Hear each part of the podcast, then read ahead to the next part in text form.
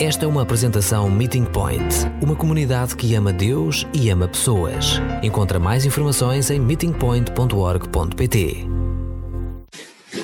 O nosso tema de mês aplica disciplina o teu coração e os teus ouvidos as palavras de conhecimento. Provérbios 23, 12. E confesso que, que quanto tem a ver com o sábado, é mais fácil para mim ganhar conhecimento do que aplicar a disciplina. O sábado é o único mandamento que a igreja não leva tão sério. Não tratamos cobiça ou adultério como tratamos o sábado. Nunca imaginamos de matar ou mentir ou louvar outras deusas. Mas não observar o sábado? Se calhar. Mas o que é o sábado? Muito simplesmente é o quarto mandamento, a parte da lei moral.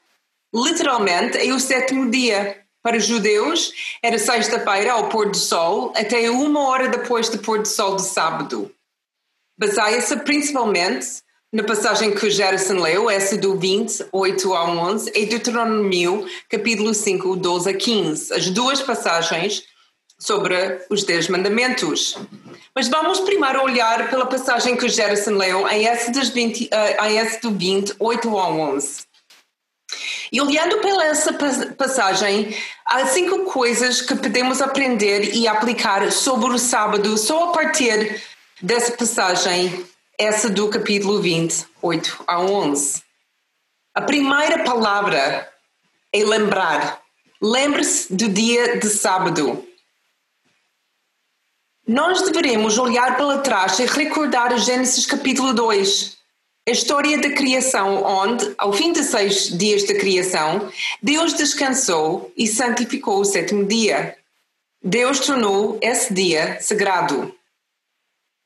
Depois devemos olhar para do capítulo 16, quando Deus disse aos, aos israelitas para recolheram uma porção dupla de maná no sexto dia porque não tivessem de recolher maná no sétimo dia. Esse foi um presente para eles, algo que nunca tinha acontecido no passado, quando eles viviam no Egito. Lá eles eram escravos e não tinham um dia de folga, eles tinham de constantemente trabalhar. Mas agora eles estão livres.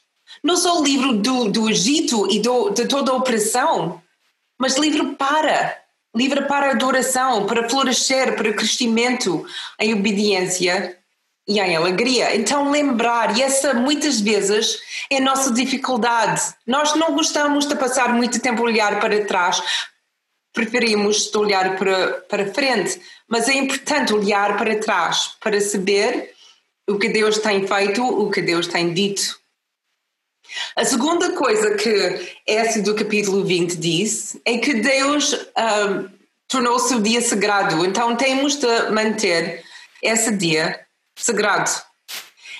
Ou seja, não é apenas observar o dia, não simplesmente não trabalha, mas mantê-lo sagrado. Mas como mantemos um dia sagrado? Quando eu era uma criança, isso significava que, que eu tinha de sentar dentro da casa e ler um livro. Todo o resto era considerado do mundo ou demasiado secular. Então não havia televisão, não podia brincar com os meus amigos, não podia brincar. Ponto final. A única coisa que conseguia fazer é sentar, ler um livro ou conseguia dormir uma cesta. Hoje, honestamente, parece um sonho perfeito, mas naquela altura era uma tortura. Mas mesmo assim, as regras mudaram rapidamente.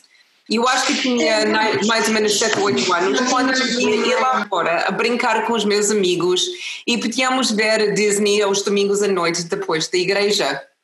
Os centros comerciais nessa altura também começaram a abrir as suas portas no domingo e a igreja já não tinha poder para influenciar o público, tanto como ele tinha no passado.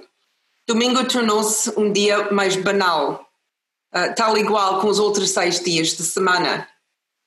Mas não fazer nada, ou fazer muito pouco, faz alguma coisa algum dia sagrado, não me parece. Então, o que significa? Eu acho que, que significa que nós devemos usar o sétimo dia para focar em Deus. Mais do que há outros dias em que estamos muito mais facilmente distraídos com outras coisas. Isto está intencionalmente a levar o tempo para estar com Deus e para refletir sobre Deus.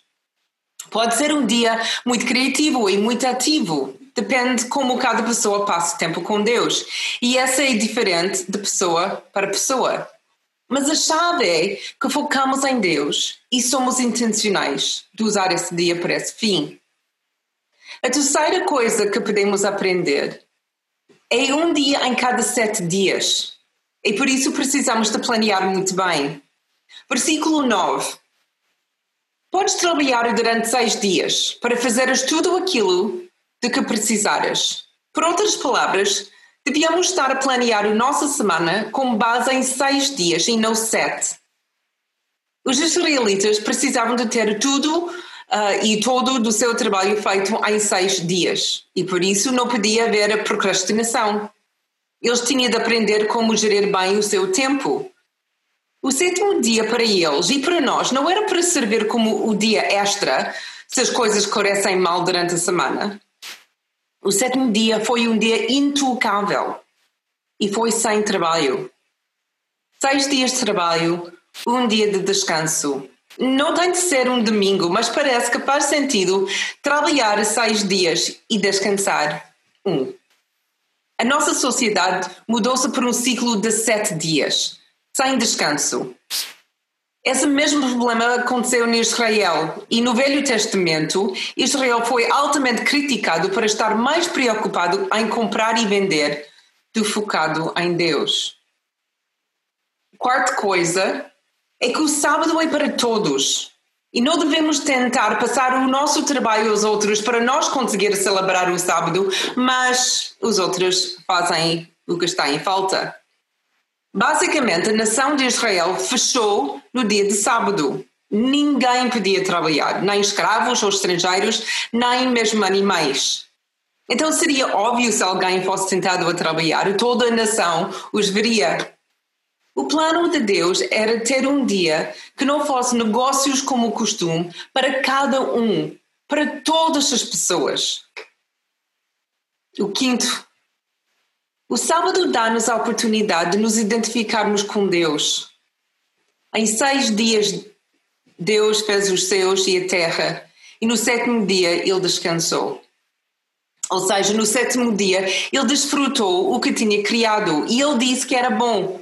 De facto, era muito bom. O dia foi abençoado por Deus. Ou seja, o dia é uma benção para nós, não é uma maldição. Isso foi antes da queda. E um dia em que, que não temos um horário que, uh, a cumprir, um dia em que podemos passar o tempo com Deus, que podemos focar uh, em Ele, aprendemos com Ele, lemos sobre Ele e se calhar, se o nosso sétimo dia é, for no domingo, podemos passar o tempo juntos com a igreja. Este quarto mandamento é realmente para nos ajudar com os primeiros três mandamentos. E esses mandamentos são sobre o nosso relacionamento com Deus. Pelo menos uma vez por semana, Deus torna-se o foco. Temos tempo para pôr as coisas em perspectiva e pôr as nossas prioridades em ordem. E todas as, aquelas ídolos tentadoras que falamos há algumas semanas atrás podem ser trazidos perante Deus e tratados no sábado. O sábado não foi um dia para Deus descansar, porque ele precisava de recuperar do esgotamento da criação. Foi um dia de alegria e celebração de tudo que ele tinha feito. Deus não estava cansado, estava exaltado e ainda tinha força para se mexer, para nos salvar, como ele salvou Israel. E por isso agora vamos saltar para Deuteronômio, capítulo 5, versículo 12 a 15, e vamos ler a segunda vez, o segundo sítio onde está escrito sobre os tais 10 mandamentos. Capítulo 5, versículo 12 a 15. Guarda o dia de sábado, consagrando-o ao Senhor, teu Deus, como Ele te mandou. Durante seis dias podes trabalhar e fazer tudo o que tens a fazer. Mas o sétimo dia e descanso em honra do Senhor. teu Deus. Nesse dia não podes fazer trabalho nenhum, nem tu, nem os teus filhos e filhas, nem os teus escravos e escravas, nem o teu boi, ou burro, ou qualquer outro animal, nem sequer o estrangeiro que trabalha para ti. Todos, mesmo que, se, que sejam teus escravos, têm de descansar tal como tu. Lembra-te que também tu foste escravo quando estavas no Egito e que o Senhor, com grande força e poder, te fez sair de lá. Por isso, Ele te ordenou que guardasses o dia de sábado. Então, nas duas vezes em que o quarto mandamento é escrito, é escrito quase na forma idêntica, mas algumas exceções, alguns, algumas coisas que são ligeiramente diferentes. Os, os principais uh, é a primeira palavra, versículo 12, Aí essa do a palavra, a primeira palavra era lembrar, lembra-se. Mas aqui é guardar, guarda. E depois, uh, em versículo 15, Deus dá a Moisés uma razão diferente para os israelitas manterem o sábado. No Êxodo, Deus aponta para um relato da criação. Aqui, em Deuteronômio, ele aponta para a escravidão de Israel no Egito. No Êxodo, o foco está na criação, enquanto em Deuteronômio está na redenção.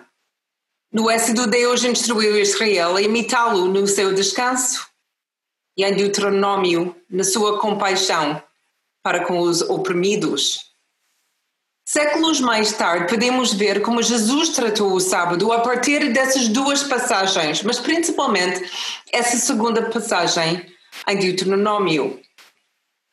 Lemos no, nos relatos de, do, dos Evangelhos que foi o seu hábito de ir ao templo no sábado e ouvir as escrituras lidas e explicadas. Até uma vez foi ele que abriu o livro uh, de, de Isaías e explicou aí a profecia. Mas esse dia também para Jesus foi focado em Deus. E durante o seu ministério, ele foi frequentemente acusado de violar a lei do sábado. É interessante que quando ele foi criticado, os fariseus voltaram ao mandamento escrito no Éxodo.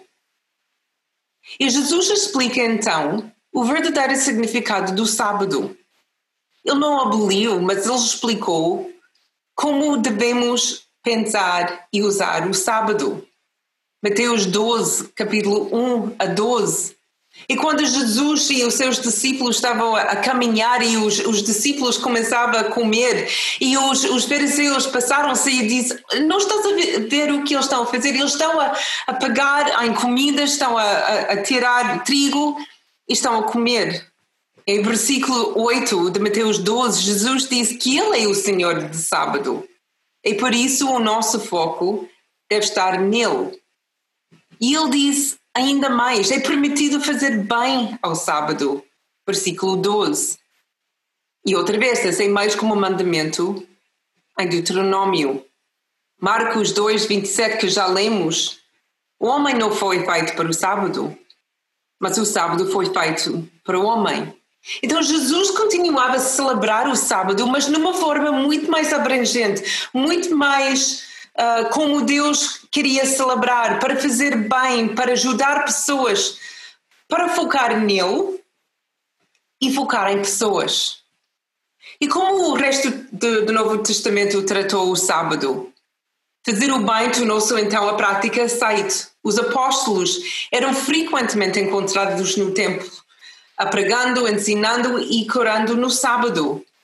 Paulo disse: que não é importante qual, qual é o dia que nós escolhemos, domingo ou sábado, o sétimo dia pode ser qualquer um deles, mas ainda deve ser levado a sério. Então, como nós, hoje em dia, devemos tratar o sábado? Eu acho que nós temos de tratar, tratar o sábado não como um fardo, mas como um prazer. Se realmente é uma prenda que Deus nos dá para, para estar com Ele deliciar na sua presença e na sua criação, coisas e pessoas. E não devemos ficar envergonhados que nós obedecemos esse mandamento, embora que na nossa sociedade, que tem esse ênfase doentio no trabalho, e tirar o dia da folga parece preguiçoso e improdutiva. Mas biblicamente é o contrário. somos muito mais produtivos quando descansamos no sétimo dia. Essa é uma prenda de Deus e devemos aceitá-lo como prenda de Deus. Não devemos tratar esse dia como um dia chato, mas como um dia para ser criativamente ativo com Jesus como o nosso centro.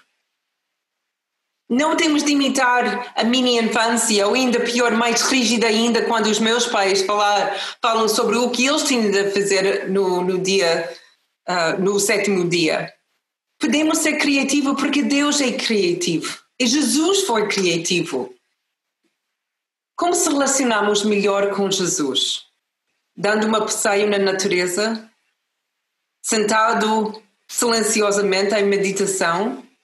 estar perto de mar, ler a Bíblia ou ler um outro livro inspirador, estar com irmãos e irmãs em Cristo e em unidade, partilhar a nossa fé e a nossa vida com outras em nome de Jesus. Há tantas coisas que podemos fazer para tornar o seu dia de sábado um dia criativo, mas muito diferente com o nosso dia a dia. Olhar pelas oportunidades mas manter o nosso foco em Jesus. Terceira maneira que podemos usar esse dia e olhar pela esse dia como uma oportunidade para nos identificarmos com Deus.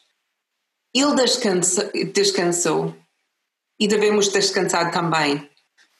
Nós fomos resgatados, salvos pela graça, misericórdia e compaixão. E podemos identificar com Ele quando fazemos o mesmo para com os outros. Mostre compaixão. Sejamos misericordiosos. Deixamos que os outros descansem também. E partilhamos Jesus, o Senhor do sábado. Para concluir, tenho mais uma desafio para esta semana. E ler Salmo 92. É um salmo escrito para o sábado. Se precisar de ajuda para, para saber o que fazer no sábado, este salmo tem algumas boas opções. E podemos escolher ou próximo domingo ou um dia durante esta semana que tens de folga e ler esse salmo. Versículo 2: Dar graças a Deus. Canta para Ele e em sua honra canções sobre Ele. Versículo 3: Pensa e expressa a sua bondade para contigo, para com os outros, para a nossa igreja, para o nosso país. Refletimos sobre a sua fidelidade durante toda a nossa vida. Versículo 4. Ouvimos grandes peças de música que foram compostos em sua honra. Versículo 5. Lembremos de todas as coisas grandes que fez ao longo da história. Usar um dia, se calhar, ou um parte de dia para, para ler um dos livros da história bíblica, ou ler um Evangelho. Versículo 6. Maravilhamos no que Deus criou, o que Ele conseguiu e como ordenou as coisas. Versículo 7 a 8 e versículo 10. Agradecemos pela Sua justiça. Versículo 9. Celebremos o seu poder e versículo 11 a 16. Agradecemos a Ele por como Ele cuidou de nós, nos protegeu e nos fez crescer e florescer. Agradecemos a Ele que nos manter fortes à medida que envelhecemos e que nos protegerá até o fim. Eu acho que não é tão importante o que fazemos, porque pode ser muito diferente pessoa em pessoa. Mas o que aprendi e senti bastante convicta, porque não, não estou grande, uh, não, não pratiquei o sábado como deve ser. Sempre tirei o dia, mas muitas vezes usei o dia para, para fazer outras tarefas. Mas esta semana pensei, eu tenho de, de começar a tratar esse dia como Deus queria. Fazer os meus tarefas, o meu trabalho em seis dias. E no sétimo dia dedicar esse dia a ele, pensar nele, não, não fazer as mesmas rotinas, nem, nem se calhar para mim ver a televisão, mas ler um bom livro inspirador sobre, sobre um assunto teológico ou sobre ele, melhor ler a Bíblia, meditar e simplesmente ter tempo para reajustar o resto da minha semana, de falar com ele sobre o que aconteceu, ou falar com ele sobre o que vai acontecer na semana que vem. Mas usar o sétimo dia, como ele disse, de descansar porque ele descansou e para fazer o bem, porque também ele fez o bem. Vamos orar. Jesus perdoa-me para não levar o, o, quarto mandamento como, como trato os outros. Que muitas vezes deixo o sábado passar-me e trato todos os dias iguais. Essa disciplina não é, não é fácil. É fácil conhecer o que nós devemos fazer, o que devo fazer, mas não é tão fácil para mim e muitos outros de aplicar essa disciplina nas nossas vidas. Mas não é apenas uma disciplina, é uma prenda. E dou graças pela essa prenda. Uma oportunidade de simplesmente parar sem sentir culpa, mas de sentir o teu prazer na nossa vida. De focar em ti, de fazer bem aos outros, de amar os outros, porque somos amados por ti.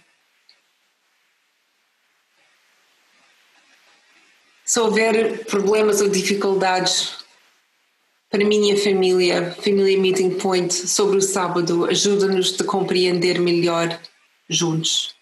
Ajuda-nos todos, passo a passo, como podemos praticar o sábado para te honrar e glorificar. Obrigada pelo teu grande amor por nós em dar-nos tudo o que nós temos, ainda assim, dar-nos também tempo simplesmente para descansar e estar contigo. Obrigado, Pai. Amém.